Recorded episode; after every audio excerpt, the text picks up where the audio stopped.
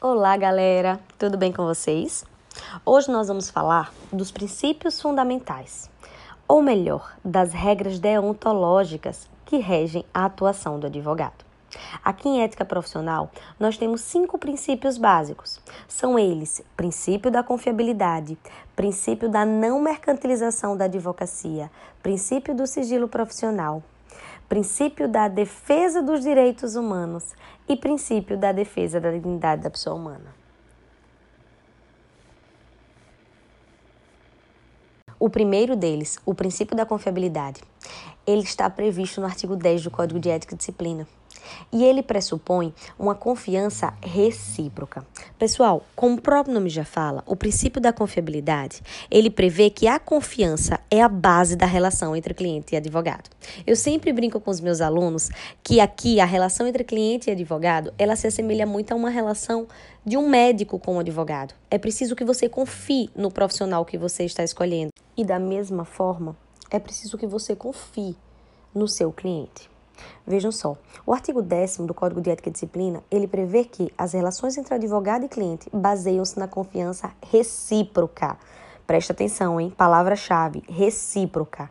Sentindo o advogado que essa confiança lhe falta, é recomendável que externe ao cliente sua impressão e, não se dissipando as dúvidas existentes, promova em seguida o subestabelecimento do mandato ou a ele renuncie. Pessoal, preste atenção. Aqui a palavra-chave é confiança recíproca. Não existe a possibilidade de você continuar atuando para aquele cliente se você não confia nele. E da mesma forma, o cliente não vai continuar com você se ele não confia em você. Beleza? Segundo princípio, o princípio da não mercantilização da advocacia, ele está previsto também no Código de Ética e Disciplina, nos artigos 5 e 7 e também no Estatuto da OAB, no artigo 34. Vejam só, quando eu falo de mercantilização, eu remeto ao que, pessoal? Se eu falo de mercado, vocês pensam imediatamente em quê? Quando eu falo de mercado, eu, Laira, penso logo em lucro. Penso logo em venda de imagem, venda de trabalho, em negociação. Pois é, presta atenção. Negociação, lucro, isso não é o foco do direito. Eu brinco com os meus alunos que o advogado, ele vive de amor, ele vive de vocação. E é isso que eu quero que vocês tenham na mente de vocês. Na teoria, o exercício da advocacia, ele não pode ser associado a qualquer meio de mercantilização. Lembrem, é incompatível com a advocacia a busca do lucro da venda de imagem do trabalho. Pessoal, essa previsão ela é expressa no Código de Ética e Disciplina. Qualquer questão da sua prova de OAB que fale de mercantilização, de busca de lucro, vocês já sabem, isso é vedado pelo nosso Código de Ética. Isso é vedado ao profissional da OAB. Vocês, como advogado, jamais, jamais vão atuar com busca disso. Vocês vão atuar sempre em prol de uma função técnica, em prol de levar é, conhecimento, em prol de levar êxito para o seu cliente. Então, essa é a ideia principal do advogado. Princípio da não mercantilização da advocacia. O terceiro princípio, o princípio de sigilo profissional, é um dos mais importantes. Não que existe hierarquia entre os princípios, nós sabemos que isso não existe. Mas o princípio de sigilo profissional, ele tem um quê especial? Esse princípio ele vai ser trabalhado durante toda a disciplina de ética profissional. E ele, inclusive, é uma prerrogativa para o advogado. Ele vai garantir ao advogado o exercício de vários direitos essenciais. Quando eu falo para vocês de sigilo profissional, eu falo de uma decorrência direta do princípio da confiabilidade. Vejam só, você confia em alguém, você conta a alguém determinada informação porque você sabe que essa pessoa vai guardar segredo. Pois bem, sigilo profissional decorre do princípio da confiabilidade e ele quer dizer que o advogado tem o dever de guardar sigilo dos fatos que venha a ter conhecimento em decorrência da profissão. Psiu, ei, pega aí seu marca-texto e marca em decorrência da profissão. Por que eu peço para vocês marcarem decorrência da profissão? Galera, princípio do sigilo profissional, ele não vai atingir tão somente o advogado. aquele que está atuando no exercício específico da advocacia. Ele vai atingir aquele que está nas funções desempenhadas do AB, aquele que está atuando como mediador, conciliador e árbitro. Então, anota aí, grifa, pega um marca-texto mais colorido que você tem, o mais chamativo e bota em decorrência da profissão. Lembra, não é só o advogado, enquanto o exercício da advocacia que tem o dever de guardar segredo. Aquele mediador, aquele conciliador, ou até mesmo aquele que está exercendo suas funções no AB e, em decorrência da profissão, tem conhecimento daquela informação. Presta atenção, o sigilo profissional, ele é tão somente dos fatos que decorrem do exercício profissional. Beleza? Tá, professora, beleza. Então, em hipótese nenhuma, eu posso é, contar determinado fato que eu tinha tido conhecimento por conta da confiança que o cliente tinha em mim. Verdadeiro? Calma, não é bem assim. Em regra, sim, mas não é hipótese nenhuma. Como toda regra, nós temos a exceção. Aqui, a exceção é a justa causa. Vejam só, nós temos três justas causas. Quais são, professora? Grave ameaça ao direito à vida, grave ameaça à honra e defesa própria. Galera, galera, presta atenção. O único que eu usei o termo própria foi defesa. Então, se eu falo de grave, grave ameaça ao direito à vida ou grave ameaça à honra, você não fala somente da sua, mas de terceiros também. Beleza? Para isso, eu quero que vocês leiam o artigo 35, o artigo 36, o artigo 37 e 38 do Código de Ética e Disciplina.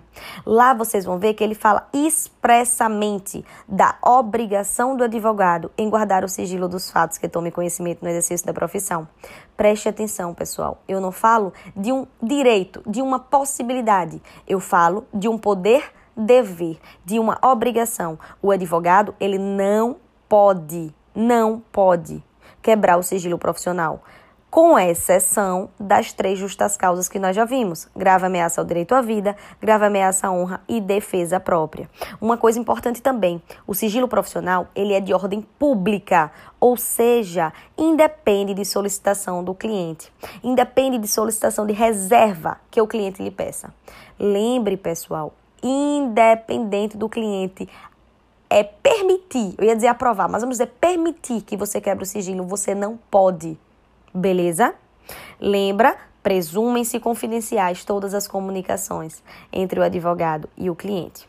Lembrando também que quando eu falo para vocês de exceção, vocês só vão ter como exceção somente as justas causas que nós já falamos: honra, vida e defesa própria. Lembrando que honra e vida não é só a sua, a de terceiros também.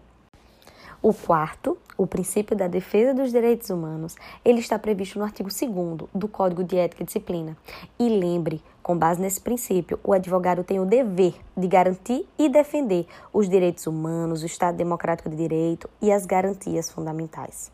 Pessoal, é inadmissível que um advogado ele venha se manifestar, principalmente publicamente, enquanto advogado, tá, pessoal? Ei, preste atenção, deixa eu aproveitar o ensejo aqui para destacar. Sempre que eu falo da legislação é, do advogado, da legislação do AB, do regulamento, do código de ética, do estatuto, eu falo do profissional. Às vezes a gente consegue diferenciar o profissional da pessoa física, vamos falar assim. Mas isso não é sempre. Então tenham um cuidado muito grande nas nossas redes sociais, nas manifestações que vocês fazem publicamente, porque nem sempre a gente vai conseguir separar a pessoa física do profissional. Então lembre, você, enquanto profissional, tem a obrigação de defender o Estado Democrático de Direito, de defender os direitos humanos e de garantir as garantias fundamentais de todos os indivíduos. Beleza? Lembra, nós somos instrumentadores de direito e a nossa obrigação, a essência da advocacia é garantir a efetividade dos direitos fundamentais. Não esqueçam disso, tá bem? O quinto e último princípio é o princípio da defesa da dignidade da pessoa humana. Esse princípio, ele também tem ligação com o princípio da defesa dos direitos humanos, e ele está previsto no artigo 3 do Código de Ética e Disciplina. O princípio da defesa da dignidade da pessoa humana, ele prevê que o advogado, ele deve trabalhar sempre em busca da igualdade, garantindo a dignidade humana das partes. Aí a gente fala do dever que o advogado tem de assumir a defesa de um ser humano, no dever que o advogado tem de respeitar a dignidade humana das partes, não só do seu cliente, mas de todos os envolvidos. Ainda que você esteja atuando nesse caso contra uma determinada pessoa, você deve respeitar ela, respeitar a dignidade da pessoa humana. Viram como é fácil? Nós acabamos de falar dos princípios fundamentais que regem a atuação do advogado. Aqui vocês viram os principais artigos do Código de Ética e Disciplina. Vamos falar os que embasam toda a legislação do advogado, os que embasam o estatuto, o regulamento e o próprio código de ética. Aqui é a introdução. Beleza? Então espero que vocês tenham compreendido, fixado. Qualquer dúvida, pode deixar o recado, pode entrar em contato. Um beijo grande e até o próximo encontro.